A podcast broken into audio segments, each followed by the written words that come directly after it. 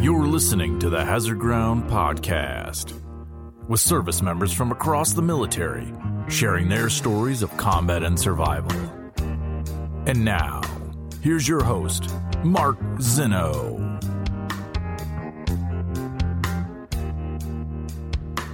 Welcome into the Hazard Ground Podcast. As always, we appreciate you joining us each and every week. Before we get started with this week's episode, which features somebody who is in the Army, the Navy, and the Air Force. Pretty impressive. Not often you see somebody who hits all three major branch components. So we'll get to that story coming up in a minute.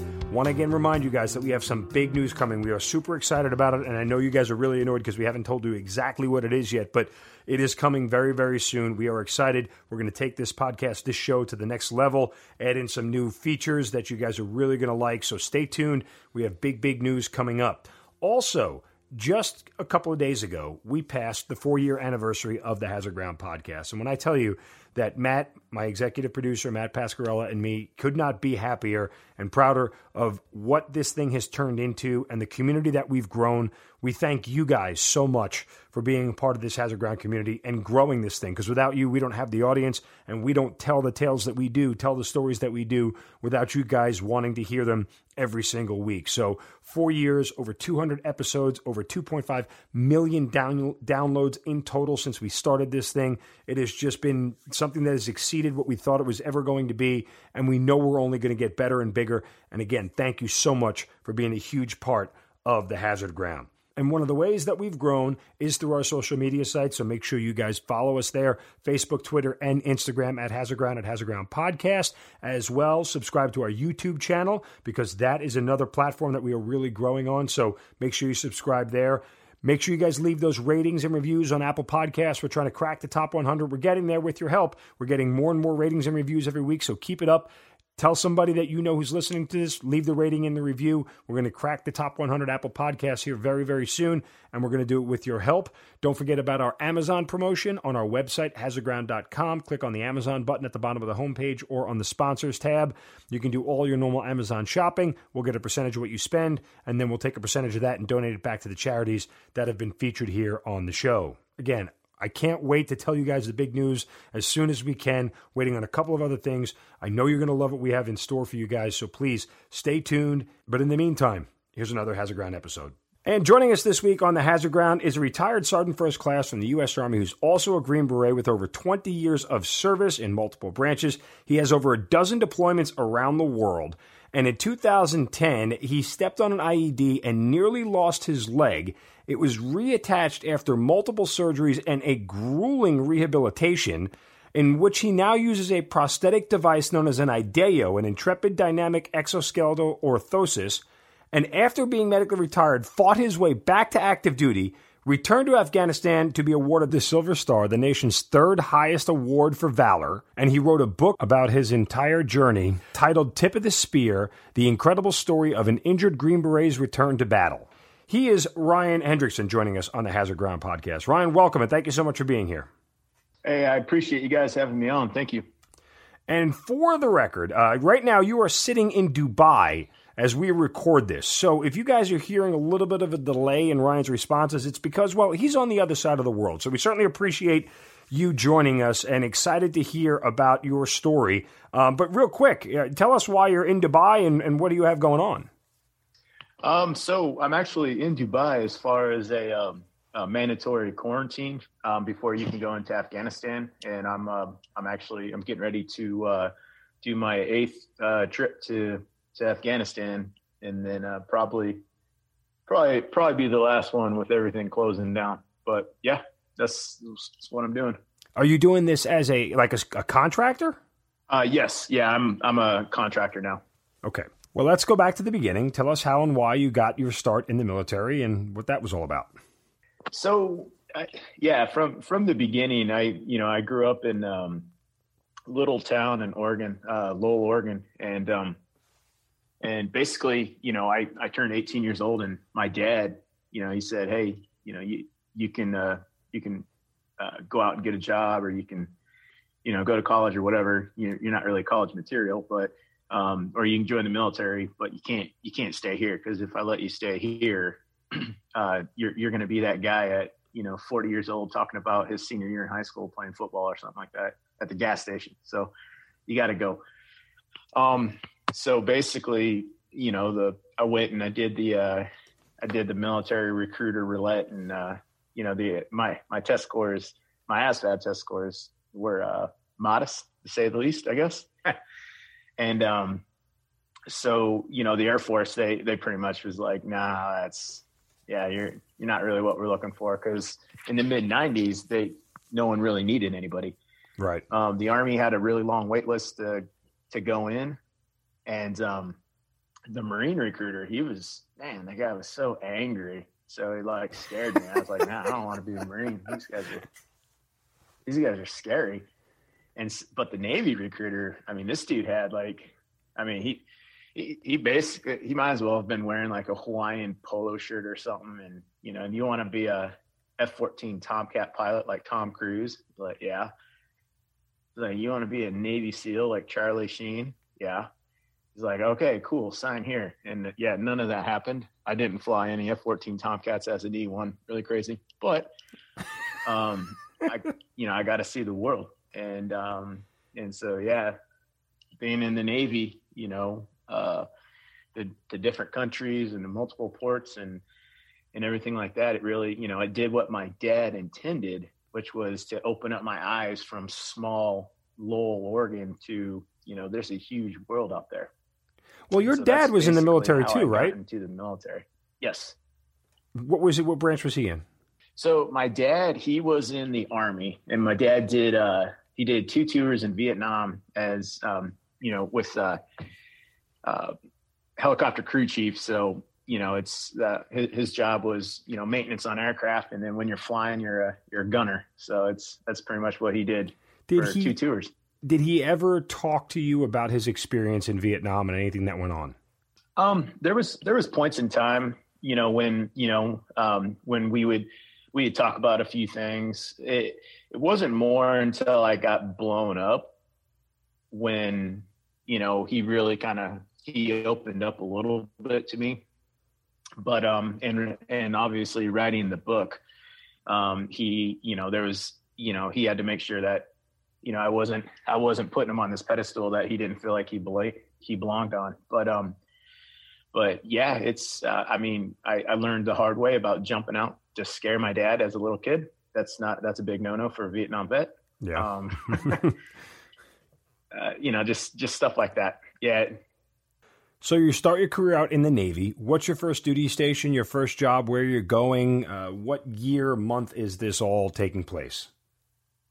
Yeah, so the the Navy, I joined in ninety-seven, and um, I, I would say uh, probably about the the winter of ninety-seven, I, I found myself, um, you know, uh, flying to um, Incirlik, Turkey to meet my uh, first ship, uh, the U S S Shreveport. And so, yeah, I went out there as, you know, second time ever being on a plane. First time was to go to boot camp. Second time was to fly to Turkey. um, and so, uh, yeah, I, I met my first ship out there, and then we went to the Persian Gulf, and, and that pretty much started, you know, my Navy time. And I did two deployments to the Persian Gulf on a ship. Um, one once on the West Coast, which was the U S S Camden, and once on the East Coast, which was the U S S Shreveport. So I've actually circled the globe on a ship, which is kind of cool, I guess. Yeah. Uh, so when does your Navy time end? So I got out of the Navy April two thousand one, and I wasn't I wasn't really sure.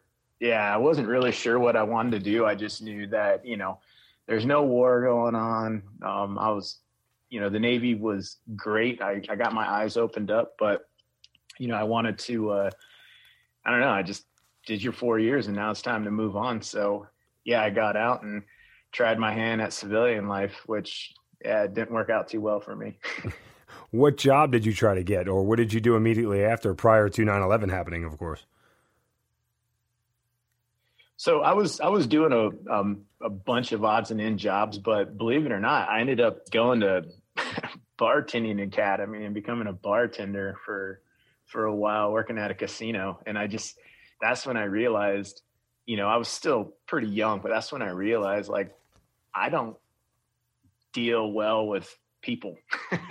So, so yeah, as a bartender, it's probably, probably the wrong, yeah, trait to have, but, but yeah, I just, I was like, man, I, I don't know, my mind, I'm just a military minded kind of guy. And so, and so, yeah, that, you know, I, I spent a couple of years trying to figure out who I was and what I was doing. And, um, you know, the war in Afghanistan had kicked off, but I, I didn't really think of it as, you know, I thought we would go in and we'd do what we did and it'd be over with quickly. There was no need to, I, I guess, to rejoin the force and, you know, protect the homeland or whatever you want to call it, you know, like the movies. But um, two thousand three rolled around in Iraq, and then I was like, okay, yeah, I need to get back in the military. So nine eleven wasn't the impetus for you to rejoin? You had to wait till Iraq started? Yeah, I mean, I knew um, I knew after nine eleven, you know, we would, in my opinion, I thought we were going to go into Afghanistan and, and basically do what we did. You know, we were going to topple the topple Al Qaeda within within months, and then everyone would come home, and that that would be that would be it. Uh, that's that's what I that's what I thought almost twenty years ago. So, yeah, boy, were no, you I, wrong. Yeah, I, I didn't. Um, Oh yeah. Yeah. Yeah. I didn't, I didn't really, I didn't really think it was going to end up being, you know, what it turned out to be. But yeah, then once yeah. Iraq campaign kicked off, that's when I realized like, okay, this, this is something. And, um, I, I need to be a part of this. And so, yeah, I, um, after, you know, I think January, two thousand three, um, I decided between, you know, me and my ex-wife, uh, we decided that, We, I joined the Air Force because she was prior Army and she didn't want me being in the Army. So the only only other one, since the Marines were so scary, was join the Air Force. Oh, okay. Well, so in this decision in getting back in, like, was there never any hesitation about, okay, we're, we're going to combat now? Did did your father step in and go, look, I've been to combat. You don't need to go do this kind of deal? What were the discussions like with the family? No, nah, it was, it, it was nothing. I mean, it was nothing like that at all. Um, it's, you know, as, as far as like, I, I think, so when I was in the Navy, we, we responded to the, uh, to the U S S Cole bombing mm-hmm. in Yemen. Cause we were about, we were about twelve hours away from, uh, the port of, um, Aden when, um, when the Cole got hit. And so that was, that was kind of my first eye opening, you know, look at like, oh wow, people are really trying to kill us. But I don't, I mean, my dad, he, you know, uh, he, he pretty much, it's, you know, it's a grown man's game. You do what you want to do and, uh, hope for the best, um, in the end, but it's in the end, it's, it's, it's life. And, you know, if, um, you know, is you, you want to try and you want to try and create the best one you can while you got it. Um, because you only got one shot at it. So, yeah. So Air Force or Army or Marines or Navy, whatever, just keep racking those, uh, those experiences up was basically his mindset. So you get back in right after the Iraq war kicks off. Where do you get the first idea of special forces? When does that come into your mind? So, yeah, when I was, uh, I went to Iraq and, um, the, uh, the base we were at, there was, um, there was special forces there. And I remember, um, running into them at the gym and stuff like that. And, and I got to talking with one, of um, couple of the guys on the team. And then that led to talking to more guys on the team. And, and I basically just started getting, you know, I hearing their experiences and stuff like that. And it's like, man, cause I, I had an amazing job in the Air Force. I was a, I was an ammo troop, um, real tight knit community, but there was always something missing. Like I wasn't, I wasn't fulfilled with what I was doing. And so uh, talking to these guys, um, uh, it, it really, I was, you know, it, it kept it, those ideas of what they were doing were filling all these voids that I had, that I had in, as far as my military experience went. And so, um, and then I think what really got the uh, gears turning in my head was, um, one of the guys on the team was prior Air Force and he switched over to the Army and then went through selection and Q course. And now he's a Green Beret in Iraq. And I was like, oh, wow, you can do this. That's a thing. And so that's actually what got it, you know, turning in my head in two thousand four. But it wasn't up until two thousand eight when I actually, um, you know, I made a very spur of the moment, um, uh, running away from a divorce decision to uh, to transfer blue to green um, from Air Force to Army, and um, and and and start that uh, path like I did. Wow. Uh, when you say running away from a divorce, uh, I mean, is this was this something that you just felt was going to occupy your time better? I mean, what was behind? I mean, obviously, look, the emotional component of it is there, but uh, when you look back on it, do you think mm-hmm. that, do you still consider it running away from a divorce, or is it, it something that, you know, there was other motivations behind that you didn't recognize? Oh no, it was, it was, it was one hundred percent. I needed to um, bury myself into something that was bigger than me to get my mind off of everything and to, um, to completely dedicate myself to, to something. And in the Army, it was just, it was perfect timing. Um, to tell you the truth, I mean, yeah, it's a crappy situation, but it was perfect timing because I, you know, I, I did, I, I, I threw myself one hundred percent into training, everything. Um, and, and yeah, I, I think because of the timing in my life is why I was so successful, um, going through selection in the Q course and, and everything that led up to it and everything that happened afterwards. But, you know, you, you can run, but there's, a, the, you know, in, uh, in the end, you're going to, you're going to get caught and, and you're still going to have to face whatever you were running from. So, so yeah, I ran for a long time and then, uh, and then, yeah, basically made it through, became a Green Beret and, um, and yeah, started, started my, uh, second chapter of my life. You know, it's interesting. The irony isn't lost on me that, um, most people get out of the Green Berets to avoid divorce. You got into the Green Berets because of a divorce. So there's a, there's some symmetry there, yeah. I think. yeah. All right. Yeah, so in a, in a, in a, in a poetic kind of way. Right. So this all starts for you in two thousand eight, and it's what, about an eighteen month to two year process when it's all said and done between assessment and selection and the Q course. So uh, when do you actually become a Green Beret and, and get to a team? Yeah, so when I joined the Army, um, I had to go through infantry basic, airborne school, and all that stuff. Um, but from basically from flash to bang, I think um, I graduated in um, February of two thousand ten wow. and went to seventh Special Forces Group.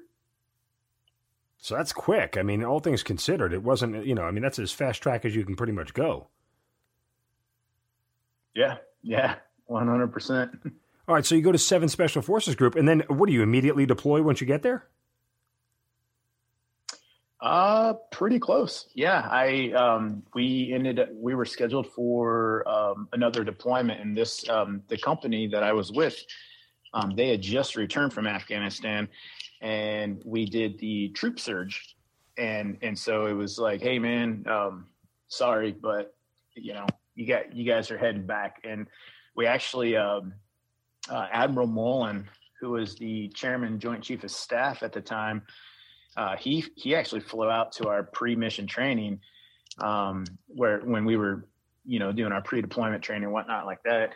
Um, he flew out there to give us a little speech about, hey, you guys are you guys are going to a really nasty area, um, and you know, I mean, good luck, basically. And and it was weird because Chairman Joint Chief of Staff doesn't really fly out and do. and do site visits like that, but he did it with us. And, and yeah, it was because, yeah, we were, we were going to a pretty bad area. So. All right. So this is the deployment where you ultimately end up stepping on an I E D. Uh, what was it like initially when you get there, operational tempo wise? I mean, look, this is a whole lot of new going on for you. One, it's Afghanistan. Two, it's your first experience with an O D A and, and a special forces team. Uh, and as the new guy there, I'm sure there's a, a learning curve for you. So, what was the environment like overall? Um, yeah, it was, I mean, it was, it was, I was completely a fish out of water because, you know, I had, I had been on a ship in the Navy or I was basically on the flight line in the Air Force. And now, now all of a sudden, you know, we're out on, we're out on missions and it was, it was three days in the country and we got in our first um, firefight or troops in contact and, um, and, you know, the vehicles all got shot up real bad. And it was, it was just, it was such an adrenaline rush, but it was, it was amazing. You know, I, I, I loved it. I loved the adrenaline rush. I loved the excitement, um, the seven six two cracking around and stuff like that. I know, I know it sounds really stupid to a lot of people, but it is a rush. It's a high. And, um, and yeah, slowly I, uh, got addicted to, I guess, combat, as you could say it in a weird, in a weird kind of way. But, um, but yeah, completely, uh, culture change for me. In, in that sort of high you speak of, uh, and there is an adrenaline rush in combat. We talk about it a lot, right? I mean, some people view it uh, as that, that kind of adrenaline rush, adrenaline rush that's exciting. Other people view it as the adrenaline rush that is fight or flight, but uh, it is there, and I think it's a real thing. But uh, did you ever think back, you know, as that uh, firefights end and, and bullets are done flying uh, before you get injured, that The the running you did away from the divorce was the best thing you ever did? Do you, did you ever compare those moments in, in your private time? Um, no, I I didn't really I I didn't really I guess in a in a in a way of saying it for the for the listeners, I didn't really man up and take control over it. I just kept burying myself into other things and and and, and pushing away.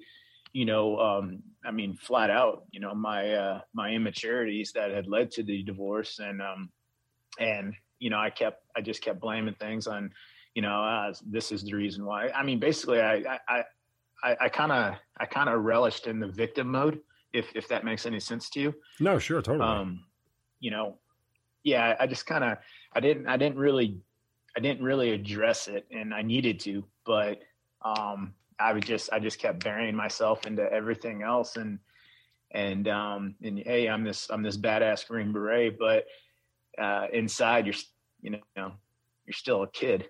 Yeah. Well, and, and again, mentality and, and, and I, stuff like that. I asked that just because the emotional component of it all, like you said, you can run, but it catches up to you. And I just did, I was curious if it caught up to you at any point in time while you were there, like while you were in the combat experience, you know, I mean, th- th- that can be somewhat debilita- debilitating at times.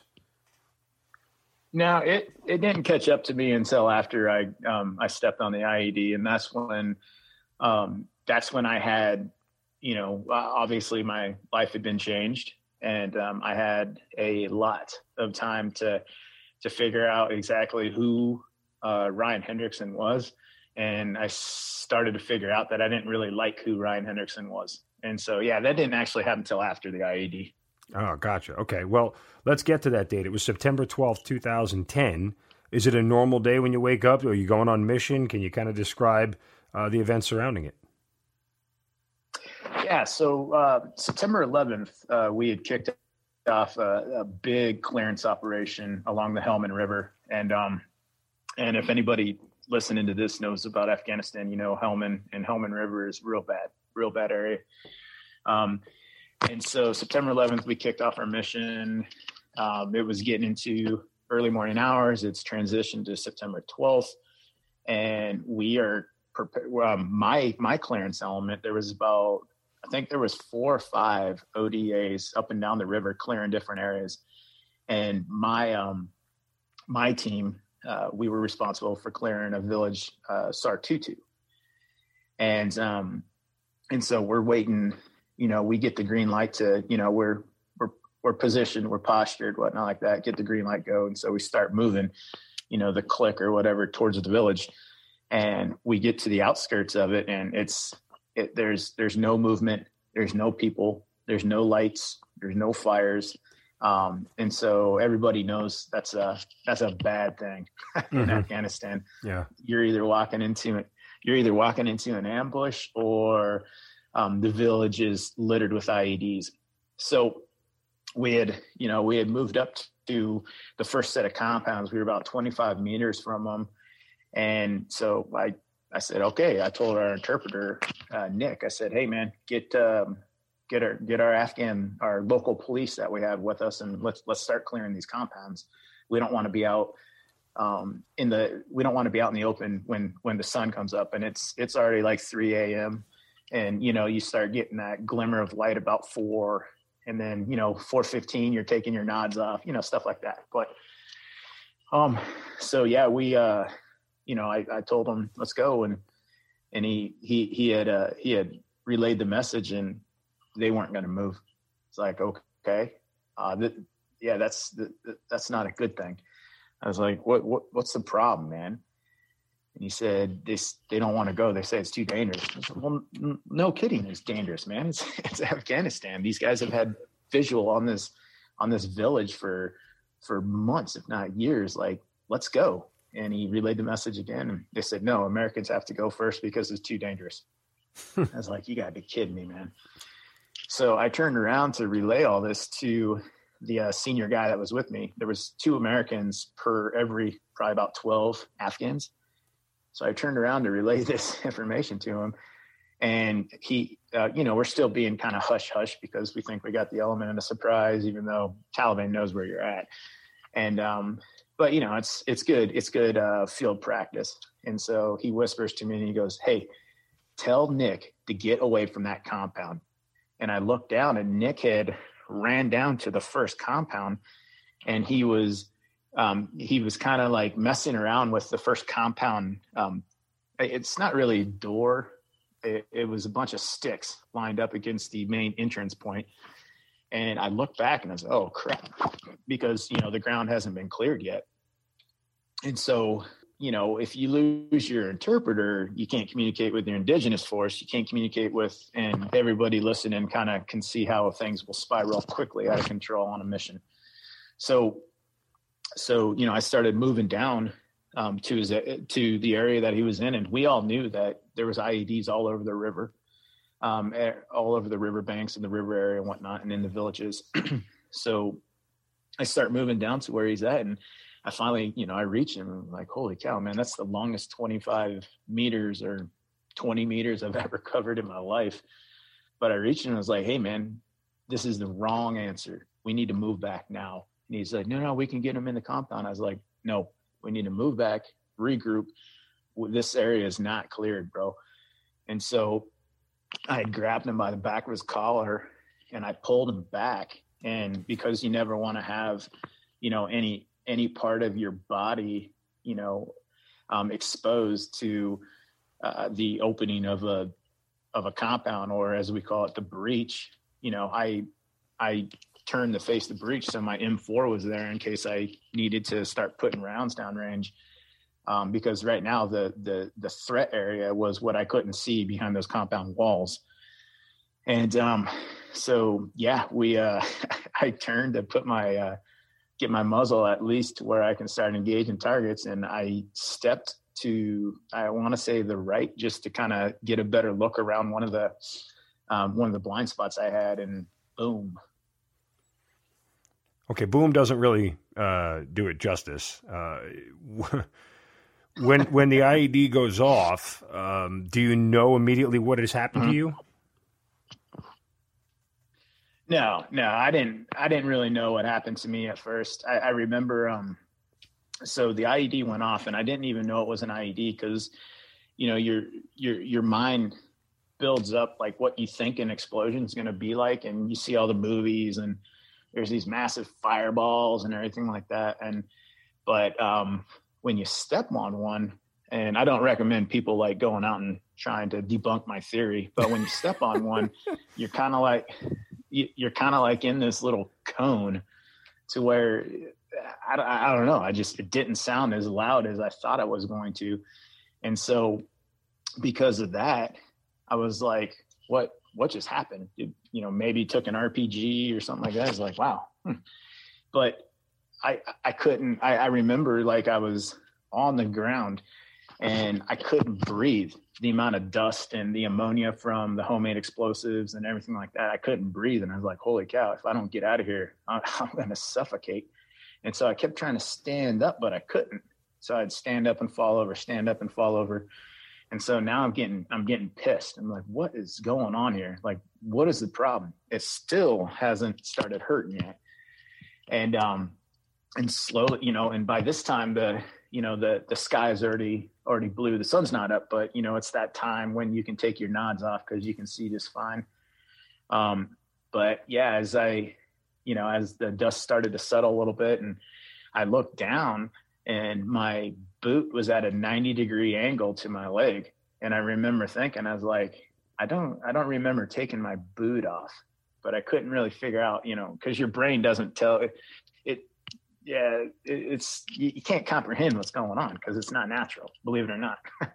And so, um, so my leg is at a ninety degree angle and I'm just like this, I, I don't understand what just happened. And so I picked up from behind, you know, I, both my hands underneath my knee and I picked my leg up and my boot had flopped over to the side to where basically my oh. toes were hitting the back of my back of my hamstrings. Oh. And then, and then I looked down and I saw, I saw, um, you know, my, my uni- or my uniform bottoms, my pants, they were just shredded. And there was these two pearly white objects sticking out. And I remember I couldn't figure out what they were because they were so white. And again, you can't, you can't comprehend what's going on because it's not natural. You know, this, we, we don't just go around having our tib and our fib sticking out of our pant legs. So yeah. you can't recognize it right off the bat. And um, then when it actually hit me, like, oh, I just stepped on an I E D. Then, you know, I was started, you know, I'm hit, I'm hit, I'm hit. And, um, and that started a whole, a whole nother, you know, process of actually trying to get to me, because if um, anybody knows um, anything about uh, the enemy, um, they are going where there's one I E D. I mean, the same there's we have several. On the team is where there's one I E D, there's five. Right. They're and, daisy um, chained together usually there's, too. There's several. Uh, I ran into a lot of those, yes. But um, in, in some of the instances, what they like to do is they don't necessarily want to daisy chain um, some of the areas because they're hoping that a person will hit one of the devices. You hit the device, and then there's a whole bunch of other devices that are in the surrounding, you know, area to where they've pretty much predicted U S troops are going to go to to um, to support their fallen comrade. And basically, it's it, it's it's a brilliant move on the enemy's part, but they play off of our um, off of our, our tactics. Unwavering. Yeah. Well, they play off of our unwavering devotion to human life. And if we have a buddy, if we, I mean, we will, we will send a hundred men out to recover one person, um, knowing the risk that those hundred men could also get a guy. You know what I'm saying? No, like, yeah. Totally. Uh, human life and what it means. Yeah. What it means to us. Uh, they play off that. And so, yeah, they'll, they'll, they'll litter the area with uh, secondary I E Ds, toe poppers, and just hope to get a mass casualty there. And then if they could do that, then initiate an ambush. And well, it's a, it's a bad day. Right. Um, what happened to Nick, your Terp, when you stepped on the I E D? Cause you were pulling him from his collar, right? Mm-hmm. So he, he had, he had some superficial, you know, like, uh, from the blast fragment and whatnot like that. He was bleeding a little bit, but he was still able to walk around. He was just in shock because, Um, this, this I E D went off in his face. And so, uh, you know, I, I remember yelling at him, telling him, telling him to quit moving because he was kind of staggering around. And it's like, stop moving, man. You're going to blow up another one, and then I'm going to get fragged again, and I don't want to. Um, so he took a seat right where he was at. And I just, I looked back, and um, the other American that was with us, you know, he's on the radio, you know, yelling, man down, man down. We got to, you know, uh, eagle down, eagle down. And uh, the, everybody knows that's, you, you don't want to hear that over, over the comms. And, um, and he was like, hey man, you know, I mean, one of the instances was kind of funny. He's like, don't move. I was like, where, where do you think I'm going to go, dude? but, um, but yeah, he, um, they couldn't just rush. They couldn't just rush to me because, I mean, it, it's, it, it sucks. But having that discipline and understanding your operational environment is key to, you know, to successfully, I mean, to saving, saving lives. And if people would have started running to where I was at, um, when they went back into the village, uh, that whole courtyard was I E D'd. And so some other people would have gotten um, hurt, if not killed.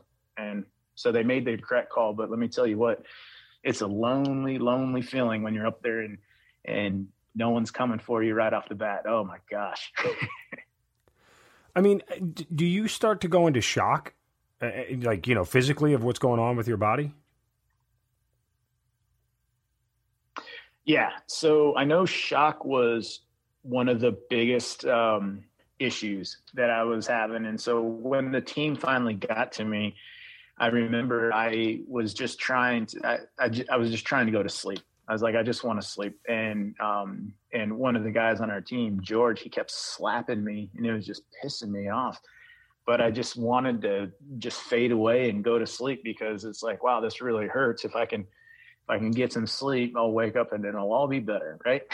and so, and so, yeah, I'm just, I, I just want to sleep and, but they won't let me. And I keep fading. Um, and every time he hits me, um, you know, slaps me to try and keep me coherent, I just keep fading, you know, more and more. And those slaps start to feel like kind of like an echo. And I'm just like, yeah, I need that. I want to go to sleep. This hurts um, bad because I also, they hit me with the morphine injector and I, and I broke out in hives everywhere. So I was like, uh, I figured it out there. And then, So, um, and our medic on the ground, he's, he made the correct call. He's like, hey man, you just had an allergic reaction. There's not much I can, I don't pump you with any more stuff because if you have another reaction, that, that could kill you. And he's like, you're just, you're going to have to suck this one up, bro. And so, yeah, it, it, it, it was, it was horrible, but I mean, you know, made it talking to you. Yeah, no, I, I guess, uh, how long did it take the guys to get to you? Do you remember the time frame? Um, I mean, I I've tossed numbers around in my head for a while. Uh, I I wasn't I didn't have a stopwatch, but I would say, I, I mean, three to five minutes. I guess I don't okay. know. I think it was about that. So it felt a lot longer than it was. You think? Oh yeah, oh yeah. It felt like hours um, in, in that situation, but in reality, it wasn't wasn't anything. It wasn't anything anywhere close to that. It just, it felt that way because you're, you know, it's like, I mean, it's, it's a weird feeling when, when you're, you know, you're kind of laying on the ground because someone just tried to kill you and you're just like, wow, um, there, there's no rules here. You can't, you can't call timeout. This hurts or, or, okay, hey, look, man, I, I've had enough. You, you win, whatever. There's like, nah, there's no rules. You're gonna, they, they want you to die. And I, so I yeah, read, it was, uh, it was very weird. Um, I read an interview where you said that you could hear the Taliban on the radio celebrating after you got hit. Oh yeah. Oh yeah. They, yeah, they came up over I COM chatter and they were, you know, doing their, their celebration, you know, basically, hey, we, we, we got one of them, infidel, whatever, blah, blah, blah. Uh, but yeah, they were, they were celebrating it. And, um, and then, Um, the scary part was they were saying, hey, uh, let's, let's move the ambush in. And so they were, they were moving to ambush us. Um, our overwatch position was already in a tick. Um, they were already taking fire from, um, all angles. And, um, they were, and Taliban were trying to move guys as, you know, to us to, to ambush us and as close as they could get to us, because the closer you are to Americans, less likely we are to drop bombs on you. All right, so what is the last thing you remember seeing, hearing, who you were talking to before ultimately they put you out to start performing, uh, at this point what we're thinking is leg-saving surgery, right? Yeah, I mean, I, I was I was awake for the entire, um, you know, trip to, I mean, the helicopters couldn't land where we were at, so they had to pick me up, move me about five hundred meters um, to where we can get an H L Z that was free of I E Ds. And so, um, and so, yeah, they, uh, and I, I, I was there. I, I remember most of the flight. And then I remember when I got to Tarenkaut or T K, um, nurses came out and they were trying to cut my clothes off and all this stuff. And I was, I was fighting them and whatnot, cause I wanted to keep my shirt cause I figured it was my lucky, you know, Oregon Ducks, um, football shirt. And, and yeah, they, it, it got cut off regardless. But I remember one nurse, um, she, I remember her saying like, hey, he's in bad shape. We need to get him back or he may not make it. And I was like, well, if I can hear you saying all that, then I must not be as bad as you think I am. I don't understand. Why would you say that? And I had actually met her years later And yeah, she told me, she's like, oh yeah, you're, you were bad. Um, shock was, you know, shock and everything. I didn't really think I was that bad, but, but yeah, that was, um, I remember her saying that. And that's pretty much, um, the last thing I remember, um, someone saying before they put me under. And then when I woke up, she handed me a note that our medic, um, had left with me. And it says, if you're reading this, you're alive. And so I was like, oh, okay. Wow. All right. So uh, what yeah. happens now? Like when you wake up next, where are you? So I'm still in, I'm still in Tarenkaut or T K. Um, they're trying to stabilize me to be able to fly to, I think it was C A F. And then I moved from C A F to B A F. Um, so Kandahar Airfield to Bagram Airfield. Yeah. Why and, are they not um, you know, taking you some, out of Afghanistan some, at this point? I couldn't, couldn't get stabilized enough to fly to Germany at that point. Okay. All so, right. um, so, and, and the main transition hub for, you know, all wounded dudes heading to uh, Landstuhl is, is, is through, I could be wrong on this, but I'm pretty sure it was B A F and, but C A F was the closest um, major base to us to where they could do some more surgeries and then get me to B A F and then stabilize me for the flight to Landstuhl. All right. So what is happening physically with you at this point? I mean, are doctors telling you, hey, we're going to have to amputate? I mean, are they talking about, you know, what is going to be next for you uh, once they're able to stabilize, or they haven't even had those discussions yet?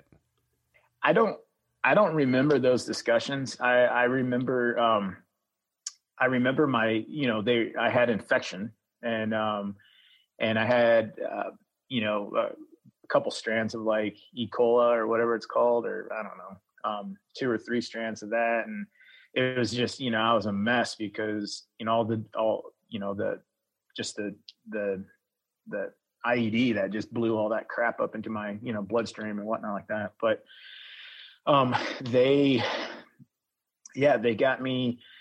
Uh, there, there wasn't a lot of talk about that. I just remember one, I remember one thing to where they had, they had wound vacs all over my leg to keep, well, whatever they do, I don't know.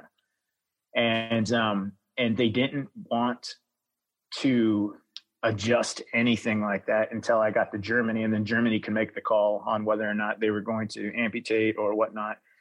And, um, and so, Uh, yeah, I remember I just, I, you know, I just got packaged up, uh, for, for the hero flight, and, and, uh, they, you know, flew to Landstuhl, and then at Landstuhl, you know, I needed to undergo another, um, blood transfusion. So I had, I had two blood transfusions, which isn't a lot, but you know, it's enough. But I remember they kept thinking I was A positive and I'm A negative. And I don't know how I was coherent enough to understand this, but I was, I said, you're wrong. I'm A negative. And the doctor's like, whoa, hold on, hold on. Stop, stop, stop. It's like, you're A negative or A positive? I said, I'm A negative. And uh, so they did a blood test and they're like, oh crap. Yeah, you're, you're A negative. I was like, I know. So see, I told you.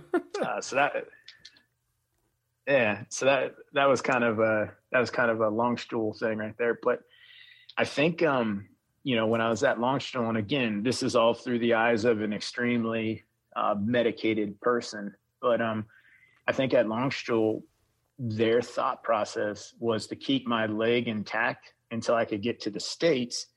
And then, you know, at a major hospital in the States, they could, they could go through the um, amputation process or, or whatnot. So um, yeah, that was, to the best of my knowledge, that was the thought process behind how I was able to, you know, because on the battlefield, uh, my casualty card, which I still have, says below the knee amputee, and um, and how I was able to hold on to my leg from um, from Helmand uh, along the Helmand River to Landstuhl to Brooks Army Medical Center. I, I just think it's because the risk of infection was too high. They just wanted to keep wound vacs everywhere, all over it. So. Did you ever look down at your leg and go, holy, you know what? Like, oh my God, what happened? Oh yeah. I mean, yeah, plenty of times, but it's, it was so bandaged up at that point that you can't, you know, it, it you know, it was obviously I could tell, you know, I, I had done something, you know, maybe stepped on an I E D or something like that, but it was so bandaged up that you just, you know, it's hard to comprehend um, basically the severity of it. It's unreal. All right. Um, so let's get you back to the States and find out what's happening next. And uh, because the rehab at this point becomes the challenge and, and the more grueling journey that you're on, correct? Oh, yeah. Yeah. So I get back to the States and um, and the my my doctor, my main orthopedic surgeon, um, I remember they came into my room one day and there was they had a whole, they had an entourage of people all around them and everything like that. And he said, hey, um, I think we have enough tissue. Um, we can salvage enough of your tissue to do this exploratory process called limb salvage. I was like, okay. And he said, so basically, you know, we'll, we'll try and successfully, you know, I, I say reattach the leg because it was only skin holding it there, but, um, we'll, we'll try to salvage this limb. And, and if it works, you know, this is, this is gonna, this is gonna do a lot for, for, um, for research and, and this, th- this will, this will definitely, um, open up, um, a lot of doors in medical research and whatnot like that, because your leg is, is the worst we've had. And if we can salvage this limb, um, th- this could benefit a lot of people. And, and so my mindset at the point was, you know, once my leg is gone, it, it'll never come back. So, um, I might as well, you know, while, while I still have my leg, um, I'm, you know, I still have choices. And so that's basically, I was like, yeah, let's, you know, let's do it. And they said, yeah, it's, um, it's, it's a small chance it's going to take, um, but there is a chance, and chance, you know, that's, that's good to hang your hat on. But, um, worst case scenario is you, you just don't have a leg, which you really don't anyways. It's like, okay, go. So yeah, I went, that's basically what started the, um, the limb salvage process.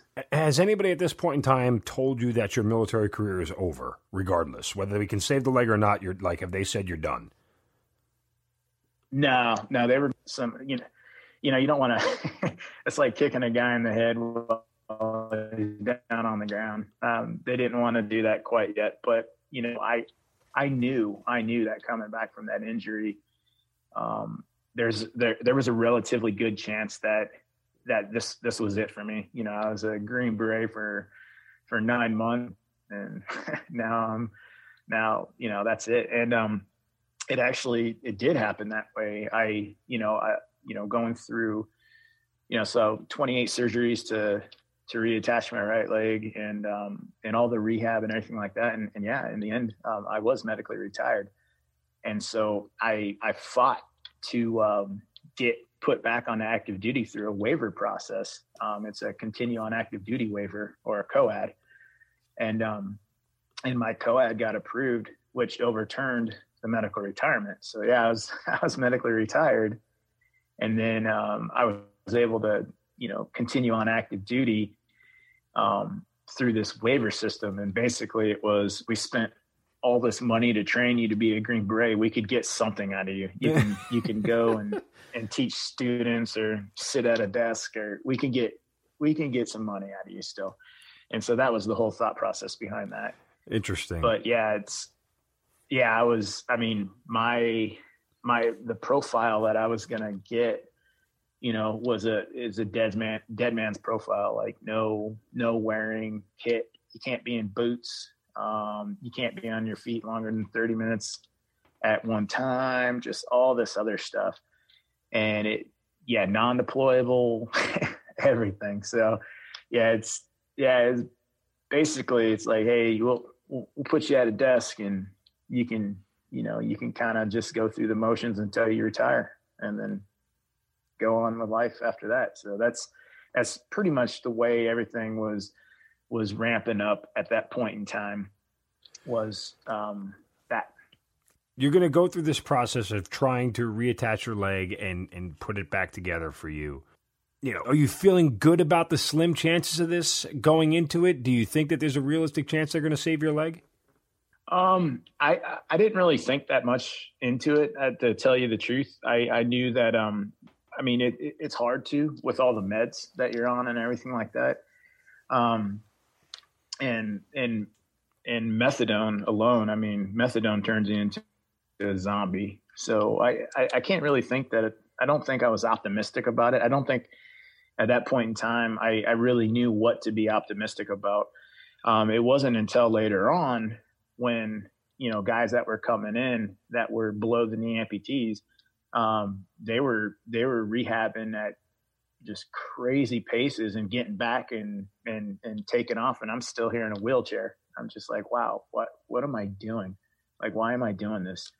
Um, and, and so, yeah, the discouraging, the discouragement came, you know, um, a little bit later on, but right at first, I don't, I don't, I don't think I was really like optimistic about anything. I was just kind of going through the motions. I mean, you have over twenty surgeries on this thing. Mm-hmm. At what point when you start to get like five, six, seven, eight surgeries, are you like, man, we should just cut this thing off? Or you never actually thought that? Um, no, I did. I, I did, uh, multiple times. And every time I'd go in for surgery, I remember waking up and I, I would always just like slowly look down to see if my leg was still there or not. But no, there was, there, there was times when I was just like, all right, this is, this is enough. Like I'm, I'm tired. Um, I'm tired of getting cut on. I'm tired of, you know, just this whole thing. Um, but I, I don't know. I don't know. For some reason, I just, you know, I, I could have pulled the plug anytime I wanted. I don't know why I didn't. I just, it, it's not because, you know, I mean, people may, may think like I had this drive to, to, to defy all odds and all this other stuff. I, I don't think it was anything like that. I think it was just the fact that I was just like, well, this is the path they told me I'm going on. And so I'm supposed to go on this path. And so I'm going to do it the best I can. When is the first light at the end of the tunnel that this may work out in your favor? Like, is it, you know, eighteen surgeries in, twenty surgeries in? Like, what are we doing here? Uh, I, I, I don't, I, I don't ever recall a light at the end of the tunnel, um, and the amount of surgeries. And I, I remember that, Eh, well, maybe I do. I remember that they came in. I had all I had skin grafts all over my legs and the bottom of my foot, and um, they said, "Hey, most of the time these skin grafts they don't take the first time. We got to keep going in." And you know they have the heat lamps over everything, drying it out because they basically take a potato peeler and peel your skin off, and then place that skin um, where all the damage is at. The way you described so, that was really gross, by the way. Yeah, yeah. So it's a visual I didn't but, need. Um, yeah, but and so they got the heat lamps everywhere, and I think yeah, I re, I, I remember that I, you know, my skin grafts were taking, um, and they were healing quickly, and they kept coming in. They're like, wow, this is this is remarkable. Like you're you're healing extremely fast, and so you know I started, you know, they started calling me Wolverine, but um. But that's when I started figuring out, like, you know, again, I, I didn't know the gravity of the situation, like how hard and the gamble they took to salvage my leg until later on. At this point, I just thought this is what everybody does. So, okay, you know. Wow. Uh, so when do you first hear the term uh, IDEO, intrepid dynamic exoskeletal orthosis? So that, so the IDEO was the reason why they started, you know, um, they really were going all out on this limb salvage because basically for what they would have um, amputated on in the past, now that now there was an IDEO device that could replicate a prosthetic limb, letting you keep your, you know, God-given limb and you still have you know, some of the mobility that you would have with a prosthesis, um, and you still have your leg. And so um, that's, so I knew about the IDEO for, for a while, but I didn't know exactly how liberating it was going to be, you know, when I got fitted my first time and I strapped it on and all of a sudden I had, you know, power, I had a calf again. I was able to push off and all this other stuff. And so, yeah, yeah that's, that's when I realized, like, oh, this is why they do limb salvage. This is, this is great. So when you finally get done with all the surgeries and the IDEO is there, um, when do you start the actual physical rehab of this whole thing? Like from, from the day you got injured to the point you start rehab is how long time frame wise? Oh, so day I got injured to the day I started rehab, I mean, I, I think I was going to the physical therapy. I got injured in September. I think I was going to physical therapy in December. Um, the IDEO didn't come into play until later on, but they, they're rehabbing you. Um, well, I'd say January is probably when I went to rehab or when I started physical therapy.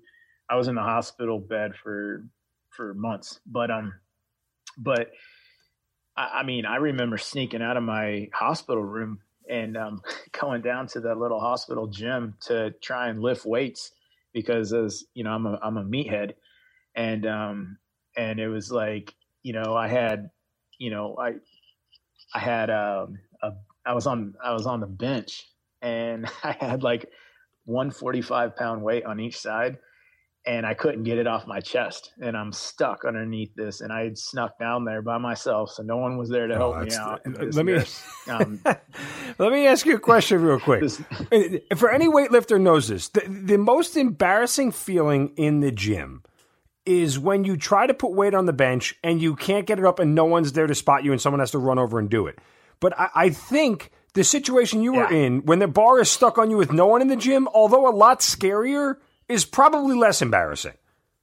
So, I mean, yeah, I mean, I was, I was on every cocktail of meds known to man. Um, I had zero business being in the gym, and, um, and yeah, I, someone forgot to re-rack their weights. And so there was the, the bench had one thirty-five on it, and that was it. Um, something that everybody, you can warm up with that in your sleep. And so, and, you know, coming from, you know, gym is a, is a big part of my life. And so for me, I didn't really think one thirty-five was going to be all that much until I dropped it, you know, basically on my face, and a nurse walking by, you know, comes rushing in, and, and then this starts this whole, like, what are you doing down here? You're not even supposed to be out of your hospital bed. And next thing you know, now I'm this renegade, you know, guy that's sneaking out of his room to go lift weights. And man, I, I was just, I was hell on wheels for the nurses and, and those guys, because I just, yeah, I don't know. Um, How'd you end up getting the bar yeah, off your chest? Um, uh, she came in and took it. Oh, okay. Yeah, yeah as ner- nurse was walking by at the right time, but it was just that, it was just that whole, like, man, this was one thirty-five, and it just crushed me. I was like, wow, this is, this is going to be a long process. But, um, but no, I, um, I had been, you know, I started physical therapy um, whilst, I mean, I remember wheeling up to the physical therapy department, um, the Center for the Intrepid, and I'd have, you know, two um, fentanyl lollipops sticking out of my mouth because the pain was so high. And because um, basically what they did with my leg was, so they, they, they had these, they had like twenty some odd rods that were screwed into my, to my bone, um, to my tibia, and into, you know, all five toes had rods going into it to, you know, stabilize my foot. And basically they line everything up, um, to, you know, to basically, uh, to, I don't know, start to initiate bone growth. But so they lined up my tib, and I had like two inches of tibia to grow back, and, and my foot had been blown in half. So they lined everything up and rotted it all up. And then they had these big halos that, um, where the rods went through. So it looked like a gigantic bird cage. It's called an X-Fix. And, um, and basically once they crank that thing down, um, they say, all right, you need to, you need to grow this bone. And the quickest way to grow bone is through friction. And friction is through physical training. And so um, you're not going to break it. This um, this is stronger. This um, Halo device is stronger than you are. So go and grow bone, basically. And so I uh, you know, I, I, I did. I just started this, like this self beatdown, because the harder you worked, the, the, the faster bone grows. And, and so, yeah, I'd, I'd roll in there with two fentanyl lollipops sticking out of my mouth and just trying to numb the pain as much as I could. Then I'd, I'd, I'd start my exercises, just, you know, um, yeah, trying to, trying to grow that bone back and go from there. Fentanyl lollipops. Uh, that's, that's not something you get at a, at a candy store. Uh, what, what no. is it like, uh, still using that level of medic- medication and trying to rehab? Um, I mean, you're, I mean, you're, you're in, you're in the spirit world, I guess. I, don't, I don't really know how to explain it. You're just, you're just numb. Everything, mind, body, life, you're just numb.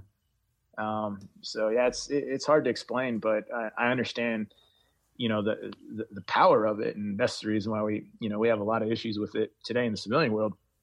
Um, fentanyls, you know, it's killing a lot of, a lot of our youth, but, um, there's a reason for it. And it's, it's because it does, it numbs everything. And, um, so yeah, but I had them at my disposal because, well, I was having my limb reattached. I mean, we're kind of going through this a little bit slowly. I think, I think there's reason to it, but in reality, I mean, you're back on duty within a year, correct? Uh, no. So I got blown up in September and I reported back to seventh Group November of twenty eleven. So, okay, so fourteen months. months. Mm-hmm. I mean, that's, that's insanity. Yeah. Yeah. Um, I, I was, I was cleared to go back to uh seventh Group again. I had a dead man's profile, non-deployable. Um, and you know, they were basically going to put me, I don't know. I think they were going to put me as like a, as like the air guy or something like that. So, um, but yeah, I got, I got back to seventh Group, and then, um, they have a program. Many special operations um, units have these programs, but ours was called the Thor three, and it was basically our return to fight program. And so, you know, my unit or my company is scheduled to deploy back to Afghanistan in uh, twenty twelve. And so, and, you know, I was, I'm non-deployable and everything like that, but there was a catch. And the Thor three, um, basically physical therapists and, and, um, and uh, what am I trying to say? Athletic trainers and those mm-hmm. guys, um, they run you through uh, months of of this return to fight um, kind of stuff, and and and if you can get their blessing, um, then yeah, seventh Group will override the non-deployable waiver and uh, accept responsibility, and then you can return to fight, um, kind of like the program is, and so. It's a it's an extremely um, physically challenging program. Whereas in you are uh, there's I mean you're you're getting you're getting just beat down by by people that were, you know, athletic trainers and and physical therapists and whatnot like that for for sports teams and hockey. I mean, we had a guy that was, you know, he worked for the uh, Tampa Bay um, their hockey team, and. And he was there, you know, that was his way of serving his country, was to come in and rehab, you know, soldiers like myself. And then we had another guy who um, worked with Tito Ortiz in his strength and conditioning. And so, yeah, if you were to tell him, you know, hey, this is pretty hard. Yeah, he didn't really have a lot of sympathy for you. mm-hmm. um, but um, so we had top of the line, like th- like these guys are in the he- these guys are heavy hitters in the world in the world of physical therapy, occupational therapy, and Um, and athletic training. And so, and, and so, yeah, I just, I jumped in and just completely, you know, um, put, gave it everything I had. And I was, I was, I was tearing up people that had never been wounded before. They were just, you know, um, I don't know. I just, I had to, I had to prove myself, and I had to get back into the fight. And, and yeah, I finally, Um, I got, I got their, their blessing. Like, hey, this, this guy's good. He's good to go. And, uh, March of twenty twelve, I was on a, I was on a flight back to Afghanistan for uh, round two. That is unreal. Um, think back on that journey. Um, what stands out to you as the, the toughest part of it, and, and what did you take away from it the most? I would say the toughest part of my return to combat was um, the the very first I E D that I found. And I was about a week in the country.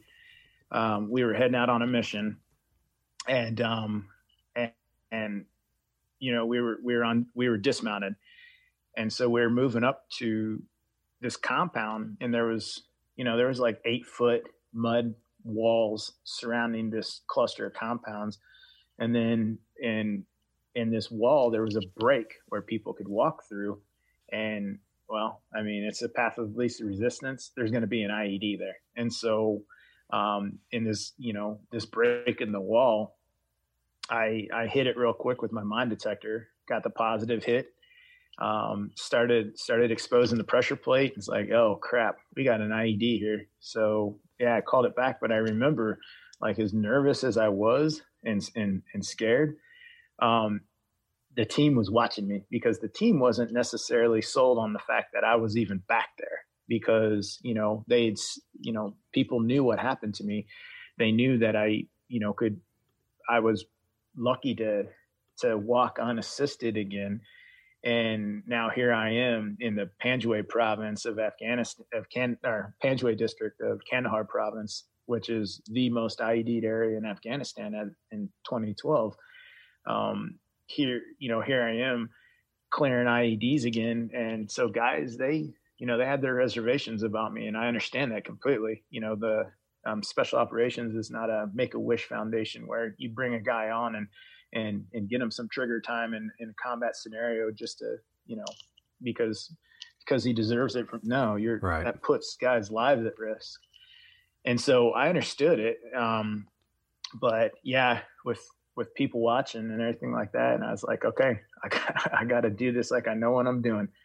And yeah, as, as, as scary as it was, I, I, I looked like I knew what I was doing, and we, uh, we pulled the pressure plate and, and blew the jug, and it was, it was good to go. And I got, I got my first I E D back under my belt, and, and that was one of hundreds of that trip.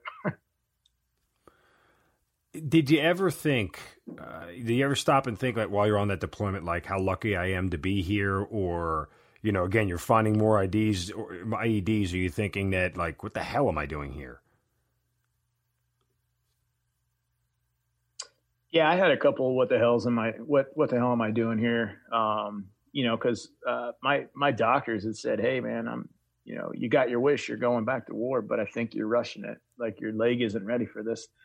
And me, I mean, as well, I'm, I'm just going to do it and see what happens. So, but, um, there was times when I wondered what the hell am I, am I doing here? Um, there was other times when, you know, the reality of, of the conflict and, and, and guys, you know, kind of like having to prove myself all over again, because now, you know, I'm, I'm coming in as, as with a lot of disadvantages in their eyes.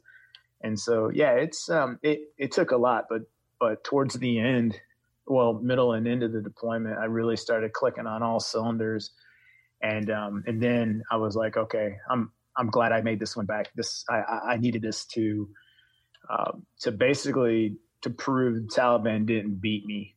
Um, mm-hmm. I'm, I'm back, you know, it was a speed bump in life. Um, I didn't become a victim of it. Um, instead I chose to uh, own it and make myself better. And, and, um, and I'm back, but yeah, and there, there was a couple months there where I was like, what am I doing here? Uh, let's fast forward to Afghanistan twenty sixteen, uh, which ended up being another uh, high point in your career. Uh, you were awarded the Silver Star mm-hmm. for, uh, you know, heroism in basically saving the lives of, of Afghan soldiers. Um, just kind of take me through uh, the lead up to that deployment real quick and, and what it's like when you get there, and then, then we'll get into the actual events of the Silver Star. Yeah, so um, I I wasn't actually supposed to go on that trip. I was scheduled to go to Guatemala for a J SET, mm-hmm. um, but they uh, a different a different company needed a um, an eighteen Charlie, and and you know, I was, I was an eighteen Charlie. So I was like, all right. Um, and they were heading back to Afghanistan, but, um, this, this trip was supposed to be pretty, pretty low key. I was going to be, you know, doing more of the intel paperwork side of things. Um, but, uh, yeah, I got on the ground and started going through the motions of what I thought the deployment was going to be like. And then, uh, they said, hey, a team, a team over, um, uh, near Boglin, uh, they need an eighteen Charlie, man. Um, you, you want to go play around for a couple of weeks? I was like, uh, yeah. And that's, that's kind of, you know, that's what built up to the deployment and what got me on that mission. So when you get there, uh, what is your mission? What are you supposed to be doing? Uh, and what is it day-to-day life like at that point? So what, uh, so my job, my job was, um, strictly supposed to be, uh, sources and, and intelligence. I'm, I can't really go too much more into the, than that, but yeah, it was, it was a lot of paperwork. Um, just, you know, um, crunching intelligence and sending it up, and, and the think tanks at B A F can do what they want with it. That kind of stuff. It mm-hmm. wasn't, it was going to be a deployment to get, to get jacked at the gym. Um, And yeah, that was really, that's what I thought it was going to be, was that right there. So you end up going from a guy who almost lost his leg to a guy who was awarded the Silver Star for his actions in combat. What are the details? How did it all go down? Tell us the story. Yeah, the, uh, so, uh, um, so I got requested to, to come out to a team as an eighteen Charlie, um, with, with some, with experience, because the eighteen Charlies they had on the team, uh, they were right out of the, right out of the course. And the area we were going into was, um, th- it was a safe haven for Taliban, which means there's I E Ds. Um, and so, you know, I, I, I headed out their way, and we did all the, all the workups and the, and the training for it and whatnot like that. And finally we get green light to launch, um, into Boglin. And so, you know, we fly to Boglin, and we're we're staying on an Afghan base um, there. And the plan was we were going to infill the uh, on the other. So there was a ridge line that separated um, basically the Jaroa forces from the Taliban forces. And um, so we were going to infill um, via um, Afghan army Humvees, because the Taliban, every time the Afghan army went in there, they would just kick the crap out of them. And so we were hoping, like, okay, they'll think we're just Afghan army. They'll initiate a firefight, and we'll just drop bombs, and we're going to level this place. Um, that was the thought behind it. And it, it, we went undetected. Um, we got the, we got the green light. We're good to infill. And, um, and so we, you know, we start movement to, uh, basically where we're going to go from mounted to uh, dismounted operations. And, and, and during dismounted operations, I'm in the front with um, some of my Afghan uh, counter I E D guys, and we're clearing the route for um, for the follow-on forces. So we're a good fifteen, twenty meters in front of the main element, and we're just clearing the route of I E Ds. and it's, but it's uh, it's it's one a.m. So you know you're under nods and everything like that. But um, so we start the dismounted movement, and I push up to the front with my guys, and and we start we start moving towards our first set of compounds, which we were going to clear. And um, in between these compounds, there's a big orchard. And Afghanistan, anybody knows anything about Afghanistan, they know orchards are really sketchy places, mm-hmm. super sketch. And so we start moving up, and we get to the outskirts of the orchard, and then Team Sergeant gets on the radio. And it's like, hey, man, let's clear the orchard. Okay, all right, let's clear this thing. So we start our movement into the orchard, and we're we're clearing, you know, just getting a path basically that we could follow on to get to our first set of compounds. And um, and all of a sudden we hear this this. I mean, it's it. You got to think it's it's silent, it's it's uh, it's dark, and all of a sudden we hear this pop. We're like, what? And, and so everybody drops like, okay, sniper fire. What, what was that pop? Well, myself and the guy up in front, um, his name was, uh, Bezmula. Um, myself and Bezmula, we were caught up in this like fishing line kind of thing. like, what the hell? And and so basically uh, we had in, we had uh, we had hit a tripwire I E D that um, didn't go off, and so and they had the uh, they had the fishing line at chest level. So when, you know, they know that we're our noses are buried into our mine detectors, um, at nighttime, we're probably going to miss this tripwire that's at chest level. And the tripwire ended up going to a grape shot charge in the wall. That would have, it's like a Claymore mine that would have just annihilated, you know, the, the five of us in the front, uh, myself and my four Afghans. So that happens. We pick ourselves up. I'm just like, holy cow, this is okay. All right. We lucky, got lucky once. And um, we start moving again, and I see movement in this compound. And all of a sudden this, you know, I, I see this figure, and he spots us, and then he starts sprinting towards, um, towards a, uh, another area of the compound. And so I bring my M four up, and, you know, I, I, I send rounds down range, and next thing I know, this P K M opens up on us, and it, it was so close. It was like I could reach out and I could grab the flames that were coming out of the barrel. So we were getting engaged by a by a um, P K M machine gun at about seventeen meters from our position. Um, and then the entire mud hut wall just erupted in flames, as in A K forty-seven uh, muzzle fire, and then um, and then R P Gs coming in. And so my element of us five guys in the front were cut off. And the uh, the Taliban had, you know, caught us up in an L-shaped ambush, and that um, that tripwire I E D was supposed to initiate the ambush. So um, we're, you know, now now it's now we're in the fight of our lives, and um, so yeah, the P K Ms opened up on us. Um, the I mean, numerous amount of A K forty-sevens, and they can't quite figure out where exactly in the orchard we're at, but hey, if you put a lot of lead uh, in one direction, something's going to hit. And so rounds are kicking up all around me, and I'm, I'm just, I'm laying there, and I'm trying to return fire at all, you know, I'm returning fire at the muzzle, or at the, uh, at the flames that I see coming out of the wall, because where there's a flame, there's a gun, and where there's a gun, there's a fighter. And so, um, so I'm, I'm trying to engage the best I can from the prone position. And, um, And my guys, they're they're all over the road, just trying to return fire the best that we can. And um, then our J TAC comes over the, or I forgot who it was. Maybe it was the J TAC. Somebody came over the radio, and they're like, Ryan, they can see your infrared strobe. And because I had I had an infrared strobe on my helmet, because I was the most forward American in the in the patrol. And they were like, Ryan, they have night vision. They can see your strobe. And so, oh crap. Well, you know, the night vision they had was that real blurry green. You can't mm-hmm. see crap, yeah. But they could see the flash. They could, they could see the flash of the strobe. So I ripped the strobe off my helmet, and I, I kind of got up to my knees, and I threw it as hard as I could, as close as I could get to where that P K M was at. And I was like, hey, that's, that's where, that's where we're taking the most fire from.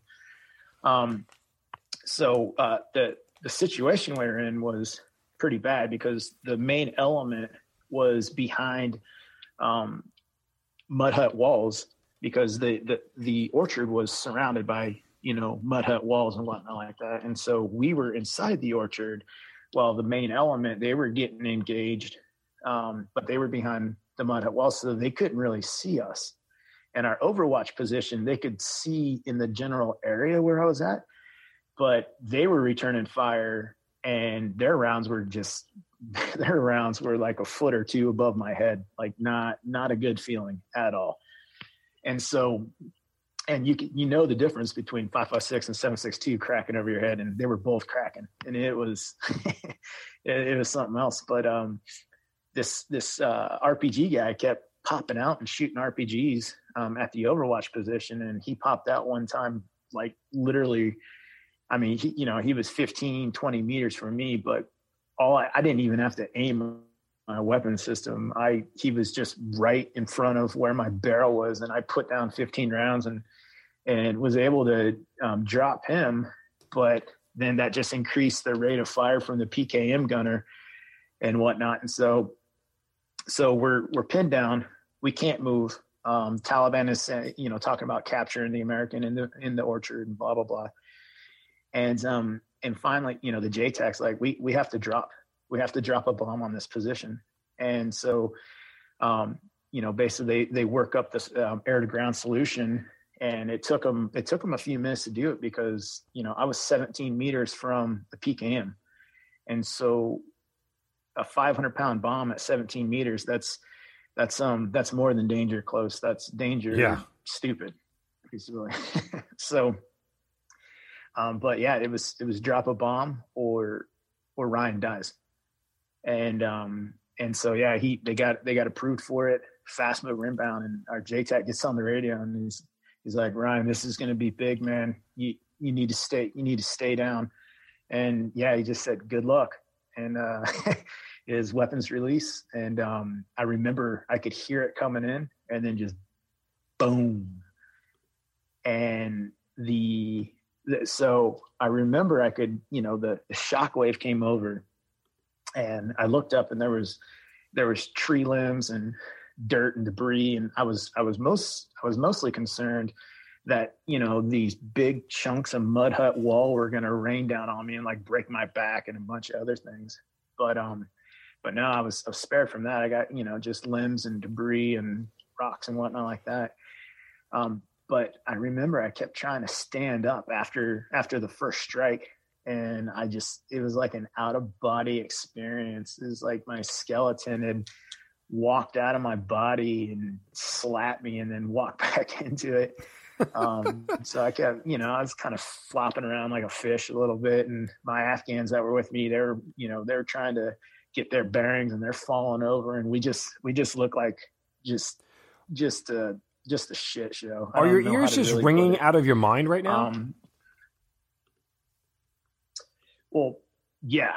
So I couldn't hear anything Um, at first. And then, um, you know, finally I started to hear these faint voices over my um, radio, um, you know, cause I had the, I had the headsets on, and I hear these echoing voices like, Ryan, Ryan, answer your radio, Ryan, you know, answer your radio. And it was just like this tunnel, like someone was screaming into a tunnel, and I could, I could hear, I, you know, I could, I could start to hear them. And then finally I, you know, I, I, squelched over, and it's like, yeah, I'm, I, I'm good. I think, man, um, that was, that was huge. And I was like, is that a two hundred fifty pound bomb? And he goes, no, dude, you just ate a five hundred pounder, man. It's like, holy cow. So yeah, they, they dropped within seventeen meters of my position, five hundred pound bomb. Well, as I understand it, that wasn't the only five hundred pound bomb that was dropped. They actually had to drop another one, correct? Yeah. So when we finally um, were able to make it back to the main element, Um, there was still movement in the compound, so um, they came back in, dropped another five hundred pounder. Just more than seventeen meters away from you. We, oh yeah, we were we were at like eighty meters by that point. Okay, good. But um, so so yeah, but they uh, second one came in, hit, and you know we we took that opportunity and moved up to the compound and started clearing it and and the dead bodies and whatnot like that. And And so that was, uh, yeah, it was, it was crazy. But I remember the sun was up at that point in time. And, um, I remember I was like, man, my ears feel really weird, like, like wet. And I had, and so I had these, um, I had liquid coming out of my eardrums. And I was like, oh man, this is going to be a long day, you know, but uh, it was just, yeah, it was just kind of, I don't know. I didn't really have a chance. Adrenaline, I guess. Um, kind of kept me in it, but um, but yeah, that w- that started um, that started off uh, basically a eighteen hour um, fight of our lives. Um, so yeah, that was that was the beginning in the orchard. Yeah, um, and it goes on for a long time, but uh, it was your efforts to not only save your fellow Afghan commandos but also recover their bodies that ultimately was the Uh, the catalyst for the award, correct?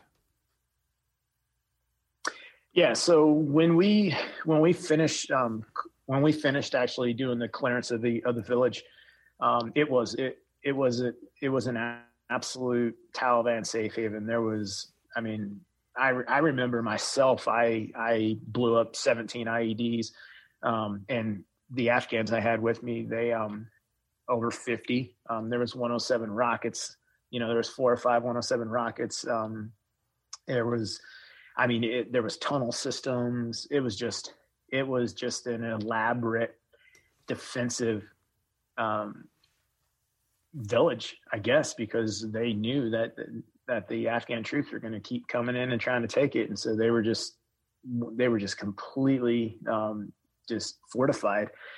And so we finish this clearance of the village and we get to our L O A, our limit of advance. And it's like, okay, um, village is clear.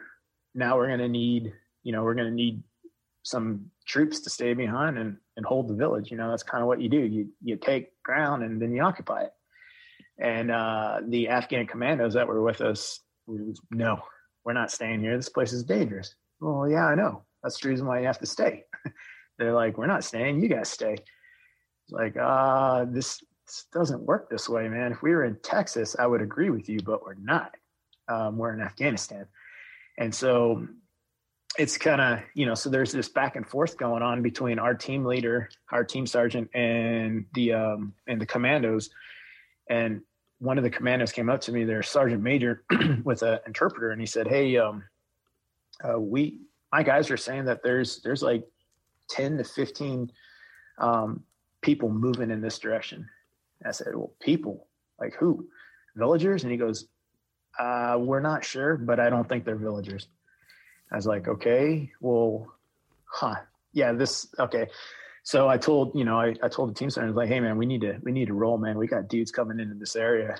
And um, he's like, okay, yeah, we're wrapping this up. We're leaving. If you guys stay, stay. If you don't, whatever. This isn't, we did what we came here to do, but we're, we're, we're withdrawn. And um, this, this Afghan came up to me again. He's like, hey, yeah, my guy saw him and then they disappeared. Like, okay, they disappeared. I'm, I'm confused, but okay. And um, I turned, I turned again to the team sergeant. I was like, hey man, uh, yeah, that's, I'm, I'm going to start moving my guys forward so we can, we can um, exfil out of here. And at that, you know, right after I said that, I mean, the entire area just erupted in gunfire. Um, again, P K Ms, um, R P Gs, A K forty-sevens, um, sniper rounds coming in. It was just, we were all, we were standing on this, on this road, this dirt road. And I remember the volume of fire coming in. It looked like there was hundreds of horses running down the road with, with the amount of dust being kicked up from rounds. And so, you know, we did, every, everybody moves for cover. There was, um, there was two ditches alongside, alongside the, uh, the road. And so we all moved to the, you know, towards the ditch and, and start returning fire at whatever, whatever the heck we could, we could see. And, you know, hey, we need to get air overhead. We're, um, you know, we're, we're troops in contact again, you know, and, and working up all those solutions. And, um, and, and so, yeah, it's just, it's just this crazy, overwhelming volume of fire coming in on us.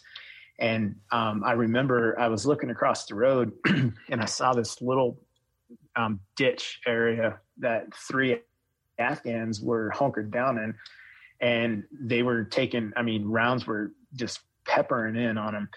And I knew, I knew it was a matter of time before that, before that P K M actually dialed them in and just killed all three of them.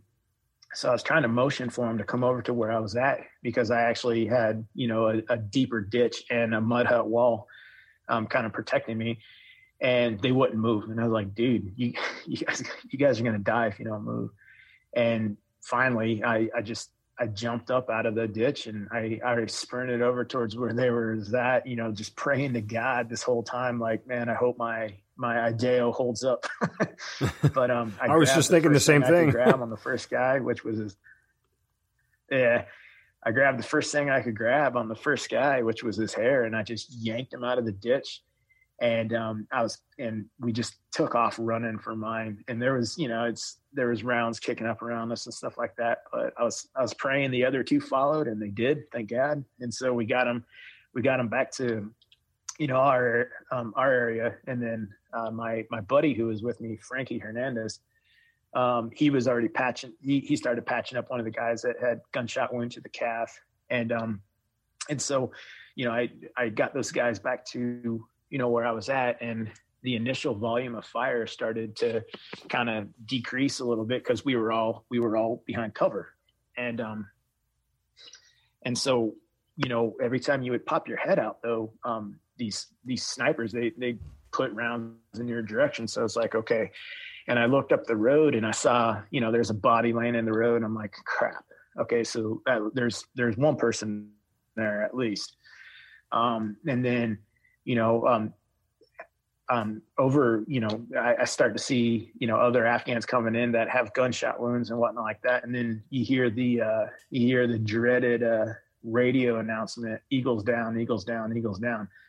And so it's like, okay, are they, are they K I A, W I A? And so we had four Americans shot, and um, it's like, oh crap, this is, this is bad. And, uh, and, you know, the Eagles down, you don't, you don't want to hear that over radio transmission, sure, especially in the heat of things. But, um, so we had, yeah, so we have four Americans shot at this, at this point. And I could see, I could see one body laying in the road up, a, up ahead. And, um, other than that, I don't, I don't really know what's going on, but I have a, you know, I have a bunch of wounded Afghans with us. And then we hear the other dreaded sound, and that is of a mortar being launched. And it's like, oh crap. And so the first mortar round came in, and it and explodes, you know, thirty-five, forty meters from us. It's like, oh God, this is bad. This is bad. It's like, okay, um, what do we do? Like, well, we need to, we need to, we need to move back to it, to, to, uh, you know, a, a better area. And we need to establish a casualty collection point, or a C C P. And, um, and so, you know, myself and Frankie were, we're like, hey man, let's, yeah, we can move to these compounds right here. I'm pretty sure there's other Americans over in this area. So, um, and we're, and we're like, okay, yeah, let's, we're, we're going to have to basically low crawl or duck walk through this ditch. 'Cause every time we stick our heads up, sniper takes a shot at us. And then the second mortar round comes in, and it lands. it, so the first one went long, this one went short. So basically what they're going to do is split the difference, and mm-hmm. they're going to hit us. Yep. So it's like, hey, now it's, now it's time to move. Like, we're done. Um, they just went long. Now they're short. Okay, we got to move. So we, we started this, this excruciating duck walk, staying as low as we could in this ditch, so we didn't take fire, um, to try and get to the first, uh, casualty collection point. Um, and you know, we start seeing other Americans like, hey, there's Joe. Hey, okay, there's Chris. Okay, we're good. We're good. And so we get these Afghans to the to the C C P, and we start bandaging people up, and it's like, holy cow, what are we what are we dealing with? And at this point in time, it was like forty-five minutes into the tick, and we still didn't have air on station, because um, they couldn't drop bombs, because they couldn't see who was who. And basically the Taliban was in our lines, and they were using the tunnel system to pop up and and basically engage us and then go back into the tunnels. So um, we established this casualty collection point, and we start treating people. And then this, this barrage of fire starts to come in on our C C P, and we're trying to engage everything we can, we can to where we think the fire is coming from. Um, another Afghan gets shot, and it's just like, what, what is going on here? And so they had, they had basically popped up, uh, Um, from where we had our established our C C P, and got elevated in some of the mud huts there and started engaging us. So at that point in time, we had enough standoff to where we can start dropping bombs. And, um, and yeah, we started leveling compounds around the first C C P, but we knew that we had to change C C Ps. We, we had to move to another one, because um, this, you know, we're exposed, we're taking fire. We just had another guy get shot. So it's like, okay. So we start picking up dudes, and, you know, we got the wounded. And at this point in time, I think there's, uh, we got eight Afghans wounded. And I think um, we knew of at least two of them K I A, and four Americans W I A. And so we find this other compound across the road again, to where we can establish another C C P. It has a large field to where we can start landing helicopters, uh, medevac, and get these dudes out of there. And, um, and, and, and pretty much, you know, we we can start to get damage control. So we moved to the second C C P, and it's it, it it reminded me of the movie of Band of Brothers, because you come up to the road and you're looking down the road and it's your turn, and then you just got to sprint across the road, grounds and whatnot like that. And we established the second casualty collection point. We um, we we do our men, weapons, and equipment checks, and um, and during these checks, you know, we find out we're missing dudes. We have guys missing in action right now. Um, all Americans are accounted for, but our Afghan partners, um, they're missing in action. So we had a total of four um, Afghans still missing, and um, and two. Um, And two of them were my guys um, that were with the counter I E D team. And so um, we're, you know, we're, we're sending dudes out. To, I mean, we're going out in um, search parties, basically under fire, to try and re recount where these guys were at. We find, we find another, um, we find two more um, uh, bodies, and it's like, okay, we got, now we're missing two. Um, one of them was my friend Abe. Um, and the other one was another Afghan commando. And it's like, where was Abe at? The last time we saw him, where was Abe? And the last time I saw him, um, we were up near the footbridge where our L O A was, our, our limit of advance was. It's like, well, the last time I saw him was about two hundred meters up this road, this dirt road. Um, yeah. And so we have, you know, we have to go get him. Um, no one gets left behind. And so we're trying to figure out the best way to do it.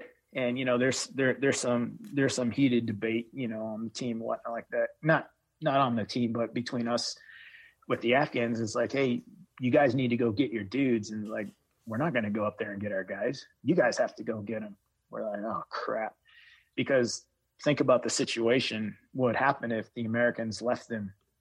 Um, green on blues, uh, everything. Plus, it's not in our D N A as American soldiers to leave anybody. Nobody gets left behind. Nobody. And so, and so our J TAC, um, he he's like, hey, I got an idea. Um, I can use the Apaches to do thirty mike mike gun runs, um, and we'll basically, once the Apaches pass overhead and start their gun runs, we'll take off running down the road. And hopefully their gun runs will be keeping, you know, heads down, and we can get up to where you think, where you think these guys are at. And I was like, okay, yeah, man. Cause that's the last I saw him. I'm pretty sure Abe's still up there waiting for us. And so, you know, it's, uh, you know, come time and the Apaches are inbound, and he's like, all right. And it, it, it felt like a, like a track meet, you know, it's, you know, everyone runners ready. But the Apaches started their gun runs, and we just we just took off sprinting up that road. And um, and there was a few rounds coming in every now and then. But, yeah, the Apaches, they did the job. They had heads down, and um, and we we got up to, you know, two hundred, two hundred plus meters to where the last time I saw Abe. And um, and I looked in the ditch, and he and he was lying there um, dead. Uh, he had taken two two or three rounds in the pelvis. And um, from sniper, and he and he had bled out. And then next to him was uh, one of the Afghan commandos, and, and he was also dead. So we had uh, we had reached our two fallen comrades and started to, you know, trying to trying to get these guys out of this this this this muddy, you know, six foot deep ditch that they were in, and that's that's not easy, um, especially, you know, blo- um, a body is soaked in blood. And, um, and so it's extremely slick. And so we finally, we get them out. Um, we used one of, one of the ladders that, uh, that we, uh, we would use to climb over the mud hut walls and whatnot like that. We used one of the ladders to put Abe's body on it. And, and we just, we just started hauling, um, just as fast as we could. And I remember, um, as we were, as we were getting back towards the casualty collection point with the with the two bodies, the Afghans were just sitting there just staring at us. And I remember screaming at one of them. I was like, why don't you know help us?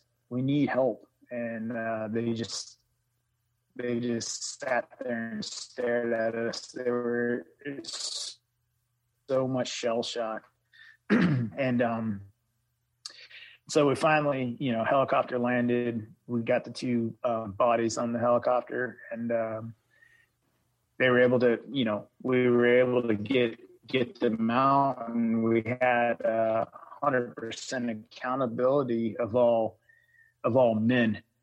Um, And so, yeah, now it's time to start our exfil. Um, and uh, some Afghan armored personnel carriers show up, and they were uh, they were just blanketing the area with fifty cal rounds, and we had air support. And so, yeah, we started the movement back to um, to our vehicle drop off point, and uh, and yeah, it's that uh, that pretty much ended the, uh, the the craziest combat experience of my life, and um, and the total total count was there. There was uh, I think there were um, eight Afghans, uh, K I A, twelve Afghans, W I A, four um, Americans, W I A. So yeah, it was a it was a pretty good firefight, to say the least. Are you surprised you got out without a scratch? Ah, uh, yeah, yeah. I mean, I had taken um, in the orchard um, when when those rounds were coming in on me. Um, they were hitting this little bank and and splintering it off. So I had a you know I had a bunch of you know little little debris in like my arm and some in my cheek and what. Not like that, just from the seven six two rounds. But um, other than that, yeah, I, uh, um, the only injuries and, and deaths we had were all gunshot wounds. Nobody stepped on an I E D. I mean, do you think back, the fact that you were able to go on multiple deployments after your first one where you stepped on an I E D and didn't hit another one, lucky or skill or combination of both? It's luck, because um, we hit the tripwire I E D. Um, I had stepped on another I E D that Low ordered. And um, so all total, I've actually, I've actually hit four I E Ds. Three of them didn't go off. One of them did. And so I probably am not very good at my job, but, um, but yeah, so I think, I think luck and, and divine intervention. So you end up writing a book about your whole experience. Again, it's called Tip of the Spear, The Incredible Story of an Injured Green Beret's Return to Battle. Um, what was the inspiration for the book, and why did you end up writing it? So the the book, it didn't actually start off as a book. It was um, it was writing therapy, I guess you could say. And so I, you know, I'd gone to I had gone to see a counselor and and um and whatnot like that, just trying to work through, you know, a lot of the issues, you know, I had had um, from not just combat, but from just life, um, finally starting to, you know, to, to face, you know, all these issues that I've ran from for so long. and, um, and I remember like counseling wasn't really much for me, but I would always, I was always talking with our chaplain, and, um, and he told me, he's like, have you ever thought about like writing any of this out, you know, kind of taking it from your chest and putting it on, you know, a Word document? Because um, one of my things, I always had an issue about everything that was bothering us. And then we would go home and nothing was ever done. It was just dead air.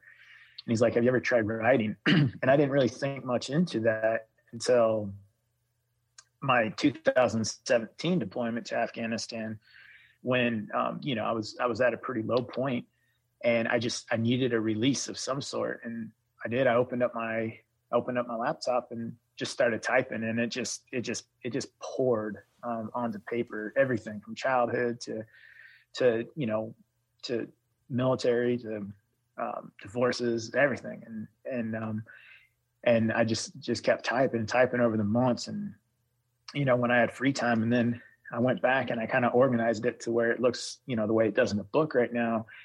And, and, you know, the, the, the overwhelming theme of what I had come up with was, you know, I was very good at playing the victim, but not very good at like taking responsibility for my own actions. And, and I'm, and the entitlement that I had, you know, thinking that I was owed something, was was crippling me, because you're not you're not owed anything. Nobody owes you a damn thing.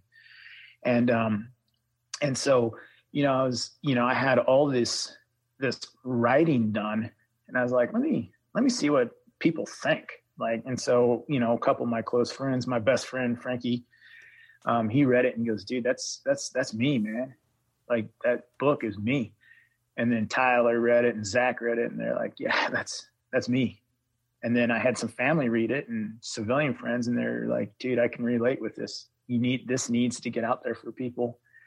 And um, that's actually what started it going, was um, it started off as therapy, which turned into a book. But when you said you started writing it, it just started pouring out. Did you have a aim or a goal of what you were writing, or you just putting thoughts on paper, like sort of randomly? Thoughts on paper.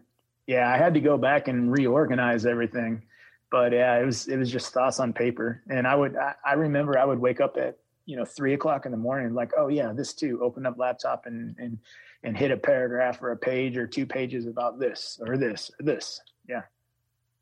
Hmm. So how does it actually end up becoming a book then? I mean, I know your friends liked it and you liked it, but, you know, getting it made into a book is a whole different discussion.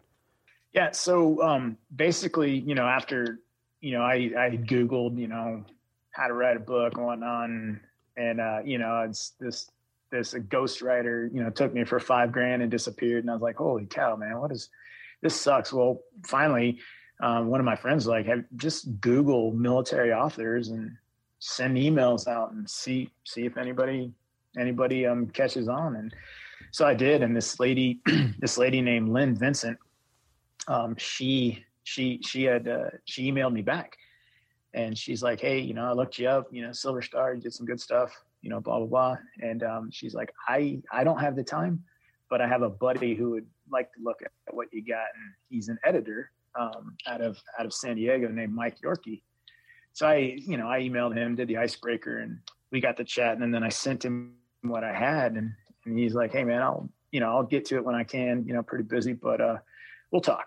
And uh, within a couple of days, he, he contacts me back and he's like, you have a book here, dude. Like we, we have to make this a book. This, this needs to get out there. And so he, um, so he helped me with the editing process line by line. Uh, word by word over, over like nine months, we went back and forth, back and forth, um, him and I, and he had a friend named Greg Johnson, who is a literary agent. And, um, and so we, we got, you know, we, we got the, um, I, I forgot what it's called, but it's basically how you pitch the book to publishers. And, um, and he was able to, you know, um, Hachette Book Group said, yeah, we, we want this story. And that's, that's how it, that's how it went from um, writing therapy, journalism to a book, was um, getting it out there, you know, as in uh, Mike Yorkie and Greg and those guys, uh, it turning into, you know, a book and getting picked up by Hachette Book Group. Um, I do, I, I, you know, I feel like it's, you know, it's, it's, it's part of God's plan and what, and what he has for my story. So your story, I mean, the entire story of you, obviously not complete, but the story of you as a soldier, complete. Um, mm-hmm. I, I know the book does a lot of this for you, um, but what do you want people to know about your story, particularly not only your, your return from the explosion and back to active duty, but you know, the Silver Star and everything else? I mean, you know, is there a way you sort of can encapsulate how you want people to know you? So I, yeah, it's, you know, the, the return to duty and the Silver Star and all that stuff. That's, that's just that, that's not really, you know, the, that that's not really the story. Those are parts of my life, but it's not, you know, it's, it's all superficial. Um, what I want people to be able to take away when they read my book or um, listen to these, you know, podcasts and whatnot like that, what I want people to be able to take away is the fact that, you know, um, you do have a choice. You don't have to be a, you don't have to become a, a victim of life's, you know, oftentimes ugly circumstances. Um, you can take, you can take control. You can own, you can own this situation, and you can use these, you know, these speed bumps in life, like getting your leg blown off, you can use it to make you a stronger man, a better person, um, someone who builds people up. Um, and people actually, they get something from when, when they meet you, and that, that'll benefit their lives. You can, you can do that. You don't have to be a victim. And then the other thing is entitlement. Um, people think that they deserve this because they're, they're just born, or I deserve this, or I'm entitled to this, but in the end, you're not entitled to, nobody owes you anything. Nothing at all. And, um, and And once people can, you know, figure that out, because I, I, I battled with that for a long time as far as, you know, like, well, this happened to me, so you should. And it's like, no, like, you're not owed anything. Once you understand that you're just a part of something, you are not the thing. And, and you, and you, and you quit becoming a victim of everything that happens to you, um, using excuses like, you know, I was raised this way, so this is why I'm this way, or I saw this, so this is why I do this or whatnot. But taking back control of your life, um, that's, and, and refusing to become a victim. That's, that's what I want people to get from my story. The dark place you can get to mentally, uh, given all that you went through, is understandable. Uh, and getting out of that dark place is different for everybody. But are there keys to it? Are there are there sort of little, you know, tricks of the trade, so to speak, that people need to know about how to not continue to fall deeper and deeper and pick themselves up? Yeah, I mean, um, I, I would say one of the biggest ones that I tell people is this is it's not easy. Um, becoming a victim, being a victim, excuses, that's extremely easy. That's the reason why we have such an issue with it today. Everybody's a victim of something. Um, but taking, taking control of your life, that, that ownership over, over you, um, that's, that's hard. And so, um, the, and so I tell people, you know, it's, it, it's not going to be easy, and it's a constant working process. You know, I'm, I'm a human, and I make mistakes all the time. And I'm constantly having to, um, having to, you know, adjust fire and get my shot group back and whatnot like that. Um, because it's not going to, it, it's not going to be easy, but you have to, you have to come to a point when basically you're sick and tired of being sick and tired, and enough is enough. And if you've, and if the victim route isn't doing it for you, I mean, this is, this is, this is life. You can, you can go through the rest of your, you know, life and, and, and, and waste it away, always being victimized, or you, you know, you can take control. And once you figure that out, it's, it is, it's a, it's a liberating um, feeling to, to not, to not have an excuse. It just things, it is what it is, man. And, um, and, people that think life is easy, I'm, I'm sorry, you're wrong. Once you understand that life can beat you down, you're better apt to take those beatdowns and keep moving forward. Um, I believe, you know, in my story, I believe everybody is faced with I E Ds in their life. You don't have to be a soldier to uh, encounter I E Ds. And I believe people are going to step on I E Ds in their life, whether it's personal, um, business, anything like that. And you have three choices um, when you hit those I E Ds. Uh, you can you can lay there and you can accept death and know that, hey, this is it. Um, I'm just going to die. Um, or number two, you can lay there and you can wait for others to come and save you. You can lay there and, and wait for the rescue team. Or the third one is is you can you you can tourniquet yourself. You can get your gun back in the fight and you can survive. You can take control over this situation. And um, and it's hard, but it's it's it's. That's, I mean, that's liberation right there. And um, that's, I guess, uh, that that was what, that that would be uh, what I would tell people, is to understand it's it, it's not an easy process. So if this is the easy button, you're you're wrong. If you had chosen to amputate your leg, or the, you know, the, your foot down, where, you know, shin down, whatever the injury point was, no one would have looked at you as weak or stupid or soft or, you know, uh, not up to the challenge or not courageous. Every, people would have understood it. Do you ever wonder what your mm-hmm. life would be like had you chosen to go down that road? Um, every now and then I do, but I also, you know, I know that, you know, the, the path that I took, this is, this is the path that I'm on. And I can constantly be looking at, you know, at the other paths, I'm trying to figure out how those would have worked out for me. But in the end, all I'm doing is I'm just, I'm just standing still and not moving forward. And so, you know, I went through my time when I was like, man, I would have just been better off without a leg. Um, but that's not the path that I'm on. Um, and because I want to keep moving forward, um, I, I, I, I don't really entertain those thoughts anymore. No. When you decided to hang it up from active duty and, and you know, end your military career as an as an active Green Beret, uh, was that a tough decision for you? Uh, no, it, it wasn't. The um, the basically the time you know the time had come. I I, I could see you know the uh, the transition in uh, you know the new guys coming in, and I'm I'm just you know I'm. I'm this, I'm this old dude, which not really old, but you know, um, but no, it, it actually, me transitioning out of the military again, um, it was just, it was just perfect timing. It was, it was like, yeah, this, this is when, this is when it's time, this is the time to do it. You know, I was, I was just coming back from another deployment to Afghanistan in two thousand eighteen, um, or two thousand nineteen, I'm sorry, coming back in two thousand nineteen. And it was just like, yeah, I got my last hurrah in in Afghanistan as a Green Beret. Um, we're not looking to go back to Afghanistan um, as a company for years. So, yeah, this is a good time to go ahead and uh, move on to that next chapter in my life. And what does that next chapter look like for you? I mean, we mentioned at the top of the show that you were uh, waiting to go back as a contractor. So uh, did you you obviously have more to do in Afghanistan?